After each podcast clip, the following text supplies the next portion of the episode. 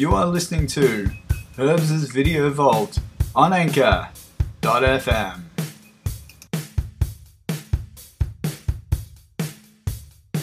Hello, one and all, and welcome back into the Video Vault. This time around, once again, we are diving into the Marvel Cinematic Universe with 2018's Ant-Man and the Wasp. Now, just like the original Ant-Man, this movie is a lot of fun. Again, it is very well written, it is very well directed. The cast is absolutely fantastic. Again, Paul Rudd just brings the absolute humor and charm to Scott Lang. Hank Pym, once again, portrayed by Michael Douglas, and of course Evangeline Lilly is back as Hope Van Dyne. We also have a couple of DC jump overs. One of the original big screen Catwomen, and Michelle Pfeiffer, is Janet Van Dyne. And we have Laurence Fishburne, who, if you had seen Man of Steel or Batman v Superman Dawn of Justice, he played Perry White in those movies. And this time around, he is a former S.H.I.E.L.D. colleague of Hank Pym in Bill Foster. But anyway, put your feet up, grab your popcorn, grab your soda, as we dive headfirst again into the MCU with Ant-Man and the Wasp.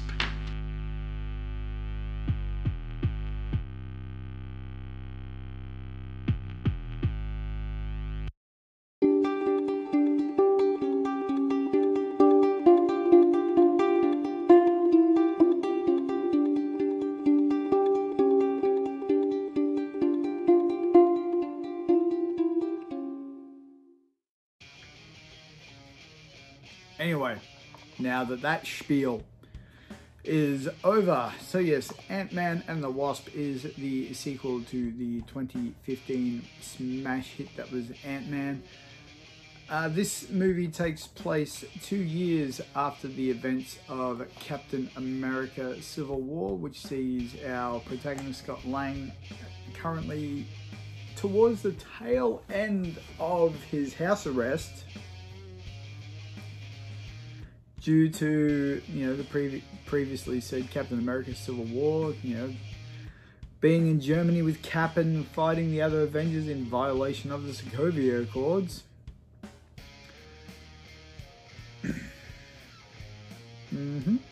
So, if you haven't watched Captain America Civil War, the first part of this is going to be, what's he talking about? Sokovia Accords? What? Why is he under house arrest? Why is this? Why is that?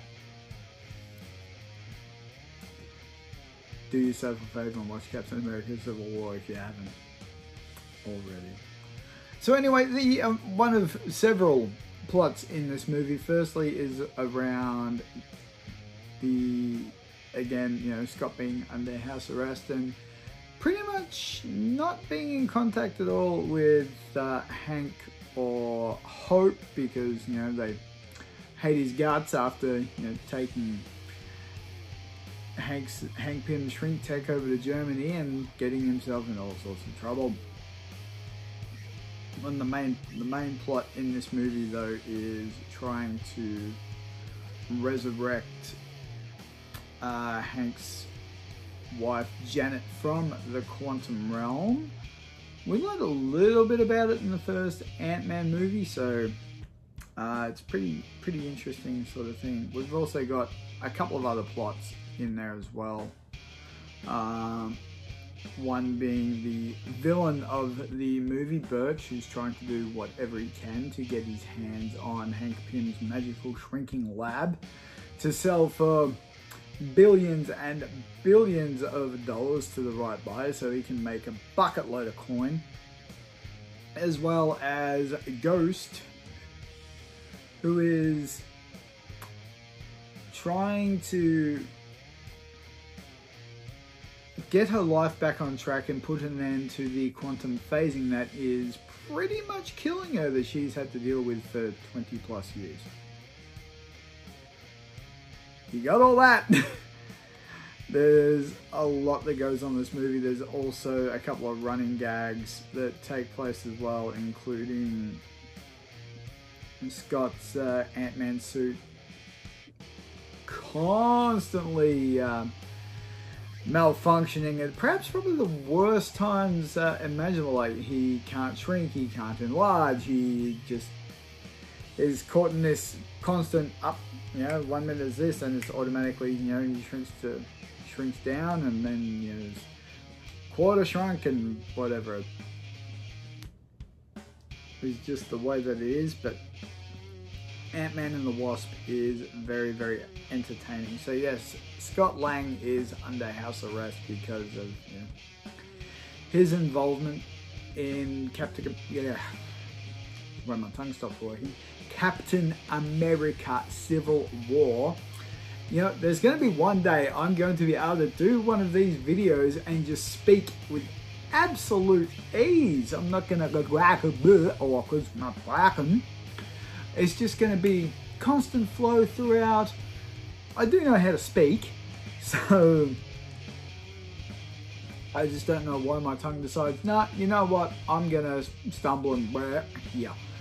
But yes, so Scott Lang is under house arrest. He's coming up to the end of it. And has sort of had a little bit of a dream in the bathtub, like that, you know, ended up having some form of contact or connection with Janet while he was down in the quantum realm, and this results in Scott obviously contacting Hank. He just leaves a voice message saying, hey, you know, I don't know if this is your number or not, but I've had this weird dream. It's like, you know what, it's probably nothing. But Hope ends up tracking him down, and we get finally, you know, obviously, you know, she and Hank have been on the run for 2 years, and their biggest, the only biggest threat that they've ever had is Scott, and they've been pretty much watching everything that he's been doing throughout the whole time of his house arrest. And this is where, you know, we get the exposition where they've sort of come up, you know, because Scott's come back from the quantum realm, maybe there's a slight chance we might be able to rescue Janet from there and, you know, get everything back on track. So that was pretty cool. There's a special part they need, which is where then we get introduced to protagonist and antagonist numero uno, which is this Birch dude, who's, as I said, you know, he's wanting to try to get Hank Pym's lab so he can sell it for buckets and buckets of ducats. There's this we have this really cool fight sequence throughout the whole restaurant. It's beautifully shot, where Hope is just constantly shrinking and unshrinking, fighting these goons off and trying to get her hands on the parts that they need. And there's this really, really cool scene in the kitchen where one of the dudes just starts throwing knives, and we see Hope just run along the blade and then, you know, knock the guy out. And it's a fun sequence. This is also where we get introduced to Ghost for the first time as well, which is a really, really cool introduction. It was like, you know, what the hell is that? That's, you know, what's this strange thing? And it's all really, really well. That whole sequence is really well done. This whole movie in itself is a lot of fun. Like, we get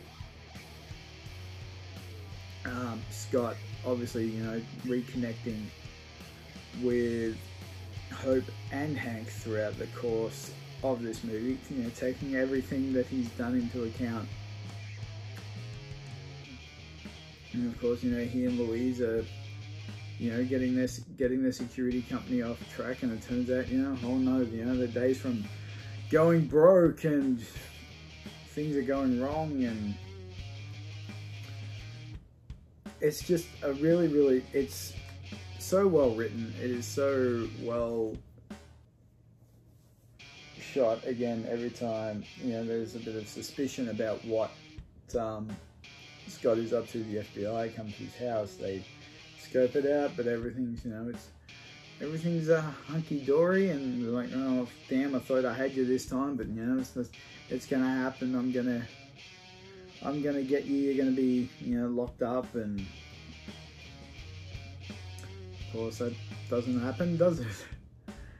The way it all goes, we get this both wonderfully shot and choreographed chase scene down the streets of San Francisco, involving not only Birch but also Ghost as well, as they're trying to get the lab from Scott, Hope, and Louise, like, because, you know, for one, Birch is just seeing dollar signs everywhere, and as far as Ghost is concerned, she's just seeing, you know, oh, this will, you know, help me survive. This is going to help me live. But anyway, we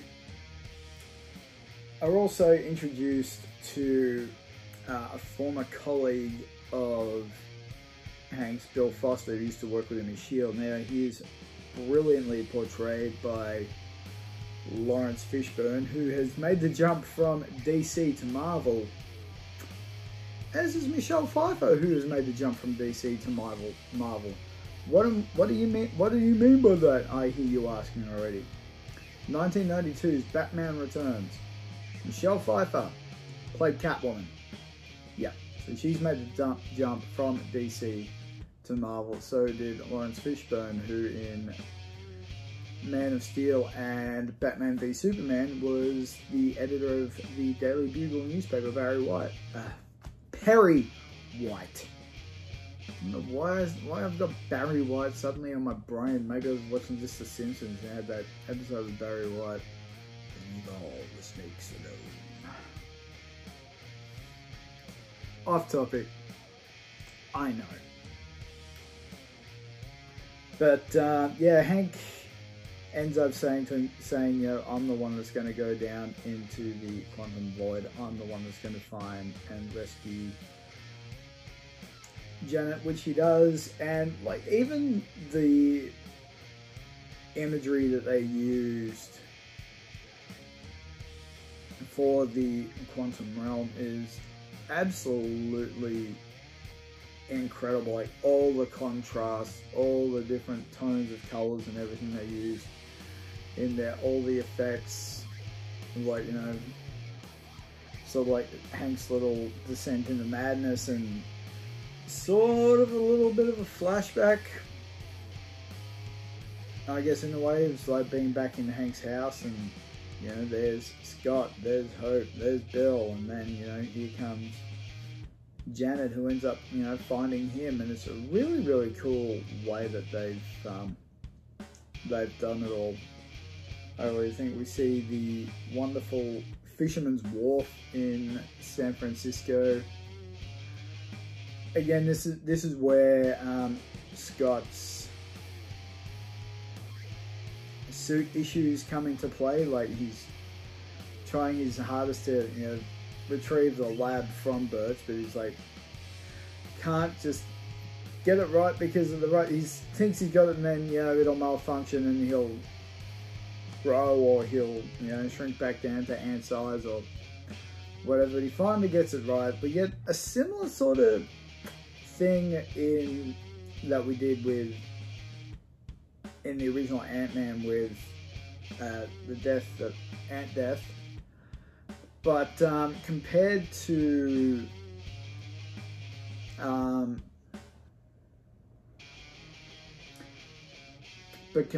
Anthony, like, it's not as impactful. This time he's just like trying to summon various other ants that just, you know, kept getting gobbled up by seagulls. It's actually really funny just hearing. He's like, oh, come on, not cool, man, murderers, and all this. He finally gets onto an ant, but it's very short-lived because that gets gobbled up, and he falls into the ocean, and then grows huge, like 60 some odd feet. He gets the lab back from Birch and puts it on land and ends up saying, oh, the air's really chunky, I'm going to fall asleep for 5 minutes. So he falls backwards into the bay. We get this big, wave covering people who are on the wharf. And by this time, Ava's gotten there and she's increased the lab to its full size. Hope manages to get his,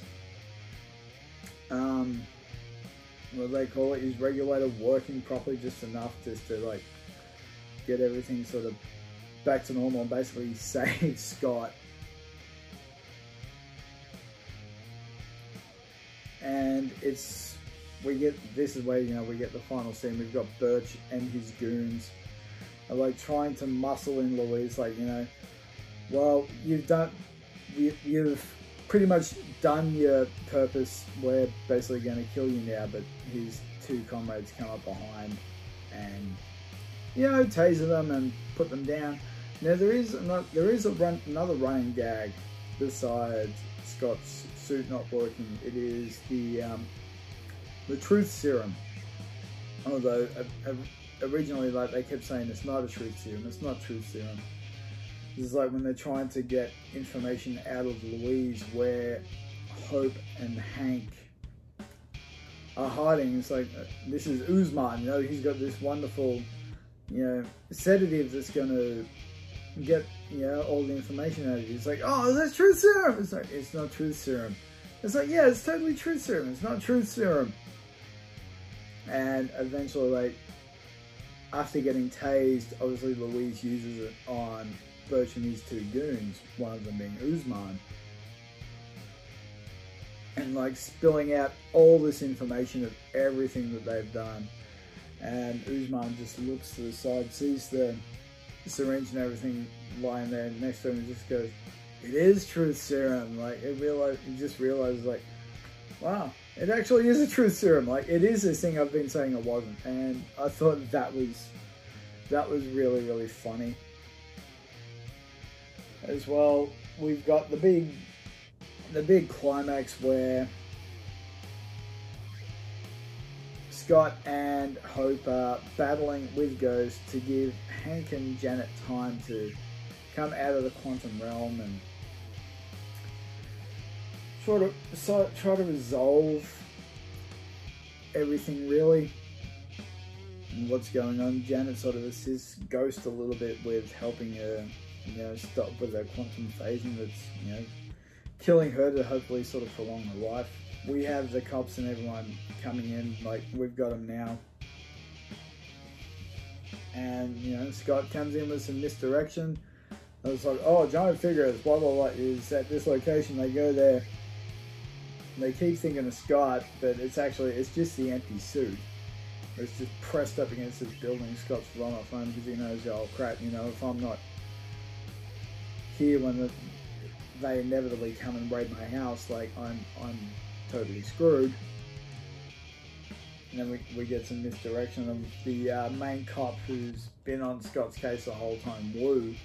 He's just gone magic, it's just oh my god, it's classic misdirection, we've got to get to Lang's house now. And they're walking through, he's not here, and then, there's the big reveal, he's just on the electronic drums, just playing away. It's oh, that is it's my 2 years up already. So that was a very, very funny moment. There's also this really, really cool escape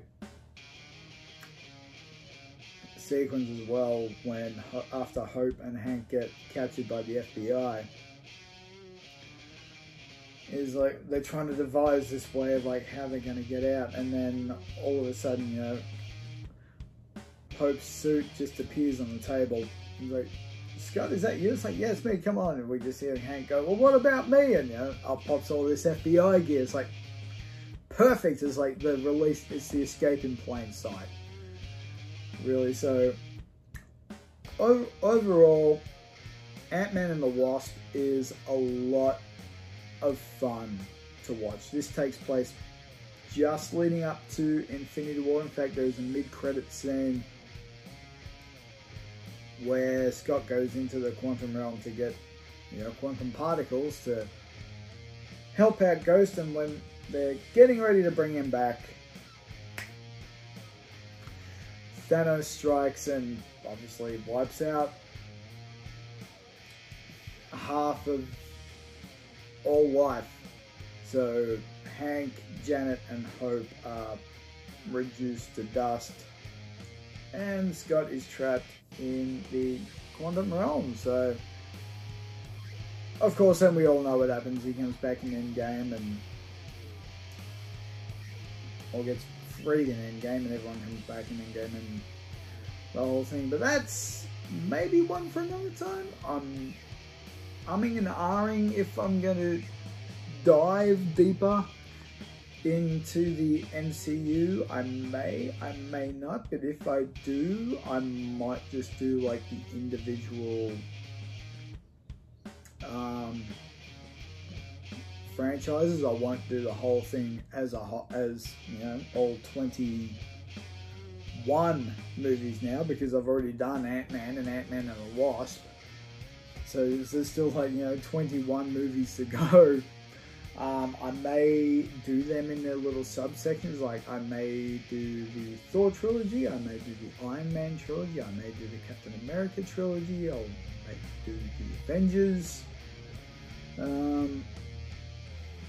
We will see. Obviously, I love the MCU movies. I think they are absolutely fantastic. I have every single one of them, almost every single one of them, on Blu-ray. The only one that I have on DVD is the original Ant-Man. Minor detail, neither here nor there, but still, yes, I recommend pretty much nearly everything from the MCU. If I was to pick one standalone out of them all, I would maybe just say Ant-Man and the Wasp, but you'd have to watch Ant-Man and Captain America Civil War anyway to sort of get the gist. Maybe Guardians of the Galaxy? Or Iron Man. That'd be the two I'd actually suggest people start off with. Guardians of the Galaxy and Iron Man. Yeah, I think that's pretty reasonable. So yeah, thank you all so much for checking out this review. The next time we are in the vault, oh boy. Oh boy. Oh boy. It is going to be 2013's independent